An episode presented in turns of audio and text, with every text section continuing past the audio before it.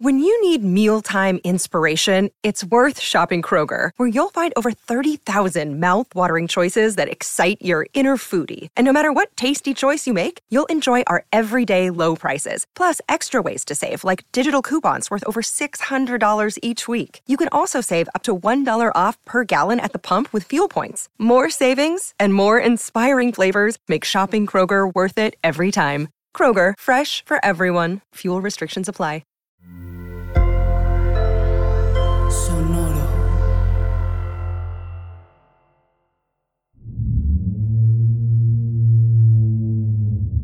Good evening, community.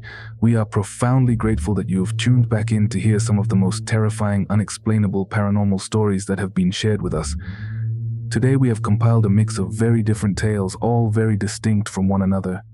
But we assure you that at least one will resonate with you. That one will keep you up at night. As always, we are open to your suggestions on the topics we should cover in the next compilation and want to send a special shout out to those who listen at night. We love all our listeners, even those who prefer to listen during the day. But if possible, I lure you to enjoy the following tales of the night in the shadows.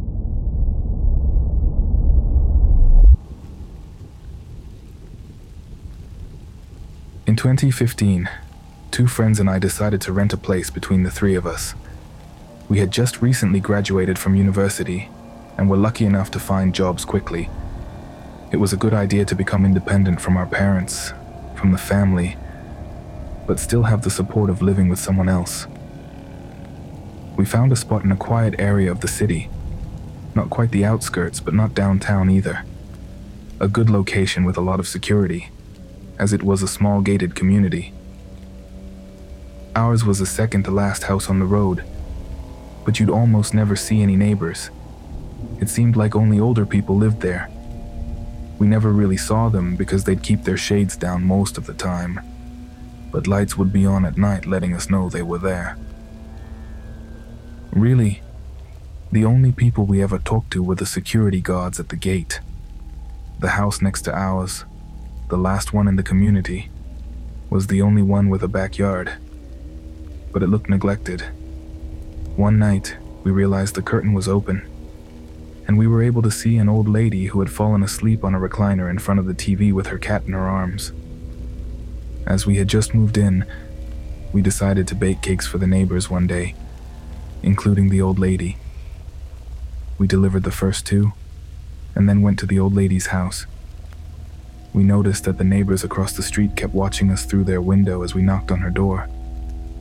We could hear her little cat meowing behind the door, but it was otherwise quiet. We had never seen her leave. Ever. So we thought it strange that no one answered. We even got a little worried and mentioned it to the security guard on duty. He asked us which house, which lady. We told him the one in the back next to ours, that we had seen her there a few nights ago, sitting in front of her TV with her cat. He started laughing and reported something on the radio. As he walked us back to the house, he said, they don't believe us when we tell them we see the lady. But you saw her, right? The three of us answered yes, confused. What do you mean you see the lady? We asked. That lady died years ago. Actually, the cat died before she did. They say she got so sad from losing her precious companion that she decided to leave this world. We didn't want to pry further, so no one asked what he meant by decided to. We got to the house and the guard took a look around just to confirm there wasn't an intruder nearby. After he confirmed the coast was clear, we gave him the cake we had baked for the lady and told him to share it with his partner. He bid us good night and walked off. When he was several meters away, he turned around. We all did. As we could all hear the meowing of the cat coming from inside the house, the guard told us not to worry. No cats live around here. You'll hear this one every now and then, but he won't bother you. I lived there a year and a half. My friends, two years. We never saw the lady again, and the house was never rented out. What we did hear quite often was the cats meowing. Sometimes, sometimes as if it was inside our own house.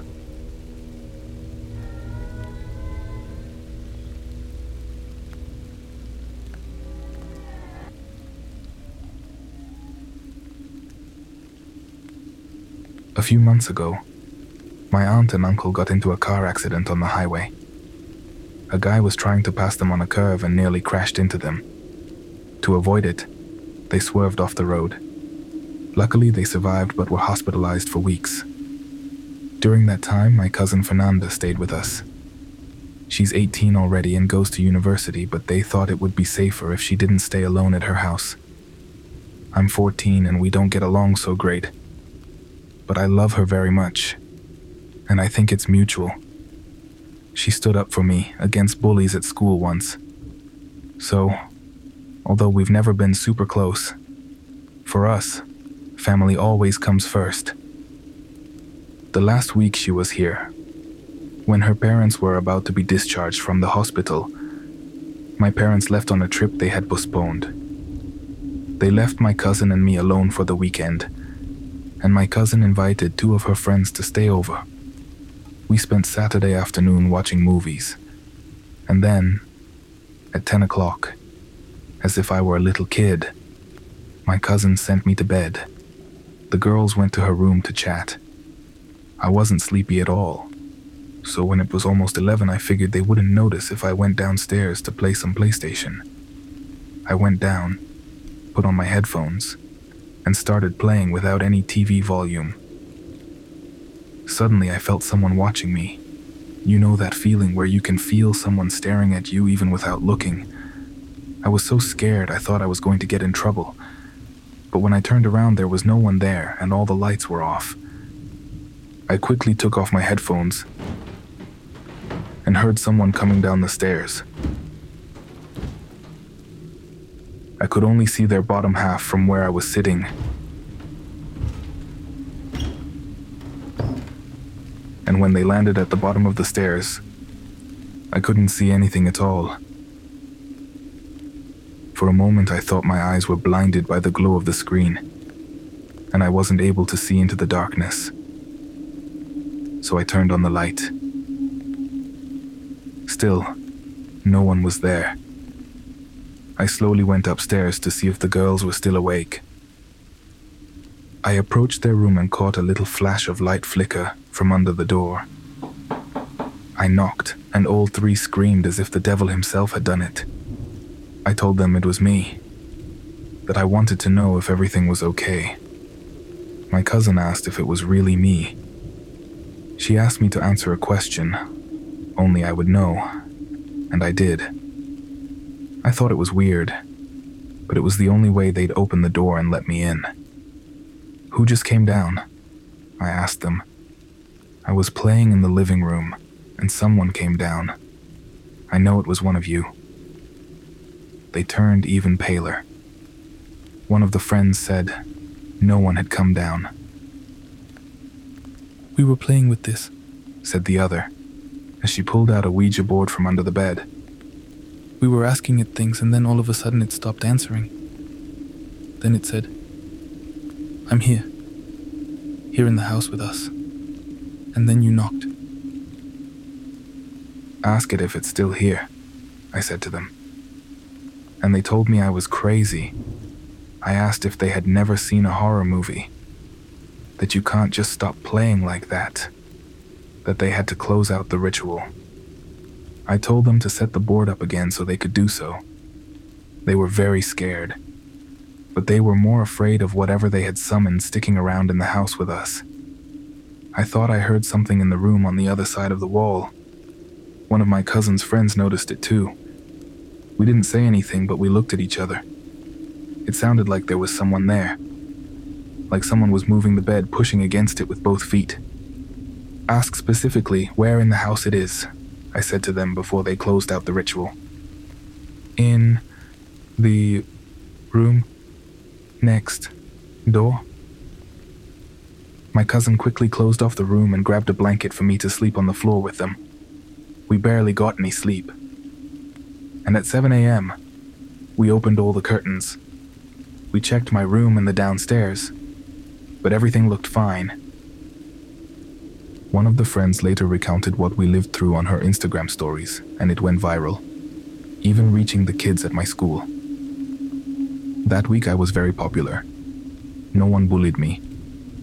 Probably because everyone knew my cousin and her friends, even though they had graduated the year before. Since then, everyone wants to come play Ouija at my house, but I won't allow it. Nothing has happened to me so far, but I haven't stayed alone yet, and I'm too old to ask my parents to leave someone with me the next time they go away for the weekend. I suppose if something does happen, you'll hear from me again.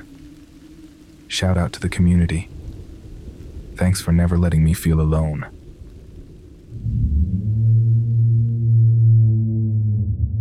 Community. We have reached the halfway point of this episode. There are still stories left to tell, but as always, we want to invite you to subscribe to this channel to become part of the community. And if you want to help us even more, remember to share this episode on your social media. It's because of you that the Tales of the Night community grows every day, and we're able to have more and more stories to share.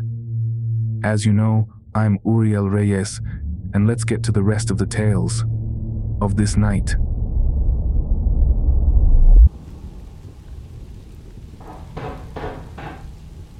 I heard in a recent Tales of the Night episode that you should never open the door when you can't see who knocked. You're supposedly letting in whatever is out there. And very often it's nothing good. Well, this happened when my brother was just a tiny baby. I remember his crib was in my room back then. Almost always, one of my parents would sleep in there with us to keep an eye on the baby. It was pretty common for someone to knock on our front door in the middle of the night but it was very strange because they would knock from inside the high wall that surrounded the property. So someone would have to jump and cross the whole yard to reach the front door. But if they were going to rob us, if they were breaking in, why knock? My parents both thought they were imagining it, that it was a dream, until they both recounted it and realized it was real. Even more so, when I told them I heard it too. So the next time it happened, my dad decided enough was enough. I remember he was in my room with me when we heard those knocks on the door in the middle of the night. My dad went downstairs cursing up a storm and opened the door. There was no one there. There was no one out there. But from then on, the knocking stopped coming from outside. Now you could hear it at any time of day coming from inside the house like someone walking back and forth, moving things around at night in the unoccupied rooms. To make matters worse, right around the same time as the knocking used to occur, my baby brother would now wake up and start playing. He would play, standing up in his crib and looking straight into a dark corner of the room. Just remembering it gives me the chills. And this was a long, long time ago my parents finally convinced themselves it wasn't a coincidence. They moved my brother and me into their bedroom, and we slept there for a good while until we moved houses when my brother was three years old. The strangest part about it was that when my brother was about eight, he recalled someone else living in that house with us. A man much taller than my dad, who is 6'1. We all laugh it off when he says that we have never told him what we experienced when he was just a baby.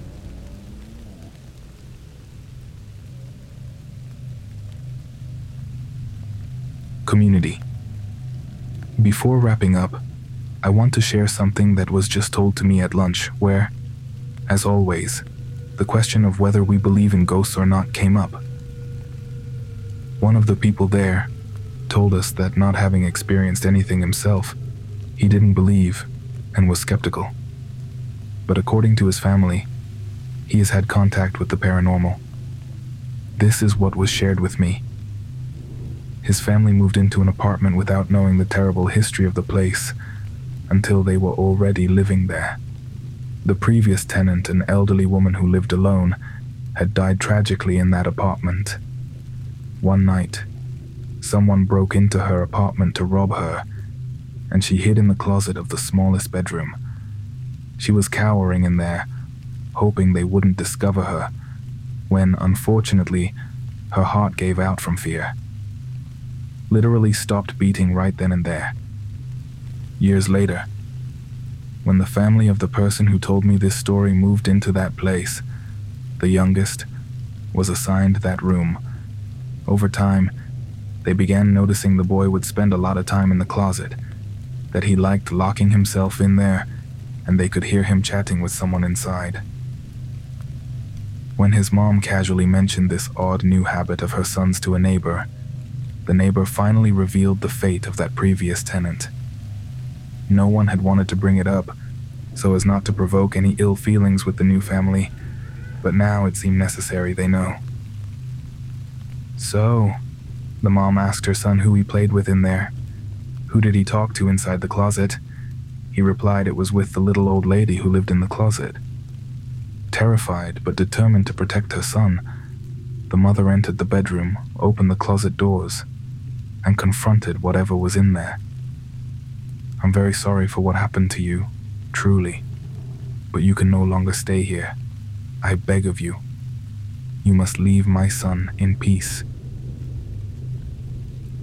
From then on, they no longer let him go into his closet, and over time he forgot about his friend about the lady living there. In fact, now, as an adult, he has zero recollection of the ordeal whatsoever. All that remains is the story his parents share about what he experienced in that apartment, about what he would see inside that closet.